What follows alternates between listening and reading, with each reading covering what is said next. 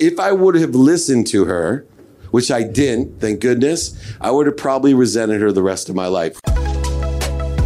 This is the playbook. Most people pay attention and give attention to what they don't want, what's missing, or what other people want for them. What's missing, what they don't want, and what other people want for them. And then they resent the people that wanted it for them, even if they love them. I remember when I came out of law school, I got a job as an oil and gas litigator, $150,000 a year.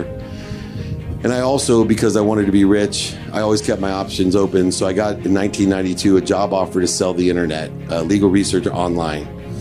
And I went to my mom, who obviously was my advisor, the one who cared most about me, my only trusted person in my life that was always there for me. And I said, Mom, what job should I take? Without blinking, she said, You got to be a lawyer. This internet thing, it's a fad, it's not gonna work, you're gonna make a huge mistake. Just because somebody loves you doesn't mean they give you good advice. If I would have listened to her, which I didn't, thank goodness, I would have probably resented her the rest of my life. Instead, I was a millionaire nine months out of law school. We sold the company for $3.4 billion in 1995 when there wasn't many billion dollar companies, and my career took a complete accelerated trajectory that changed my life. But yet, the person who loved me the most would have inhibited that or stopped that completely. You have to focus in on what you want, who can help you, and who you can help by finding the people that are in the situation that you want to be in and figure out how to get it done by paying attention to and giving intention to the coincidences that you want. Not what they want, not what's missing and what you don't want. I don't care what my, how my mom feel about my life decisions, Good. dad, my block, Good. my college friends. I just don't care anymore because I'm literally in college debt because this choice was made to make my family. I literally started finding my own frequency. And here's the handful of sand analogy. All those people that love you, and they do, man, they care a lot about you, and you got to draw from that inspiration. It's like a handful of sand. When my mom, I'm 51 years old, my mom still gives me advice, and I still have to go back to center. But I literally take a handful of sand and I listen. You know, oh, you shouldn't travel so much. You know, you need to play golf more, or whatever advice. And I'm like, eh, handful of sand. And then every once in a while, someone tells me something.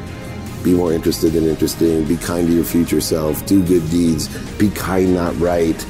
Be of service. Provide value. Put profitability first. Uh, when you make a decision, we live on this earth, so do an economic analysis of it. So I listen to everyone's advice. I just let most of it fall through my hand if it's not aligned with what I want, who I can help, and how to best get it done. And then I prioritize accordingly the advice that I'm giving according to the what, the who, and how, which allows me to clear all that fear, interference that, oh, nobody thinks I can do this. Let, let me tell you something about nobody thinks you can do this. Nobody gives a fuck. That's the difference. It's not that they don't think you can do it, it's that they don't really care. And so it's just easier to tell you that you can't do it because they can do it.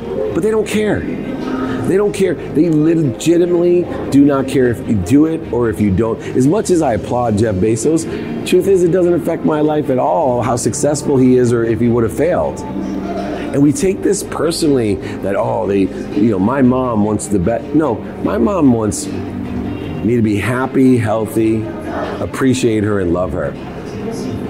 It doesn't matter if I'm rich or poor, tall or short, whatever. And the same with everyone else. No one gives a flying about your business success. So you need to focus in on what you want because you should care about what? Consistently, persistently pursuing your potential and enjoying that pursuit.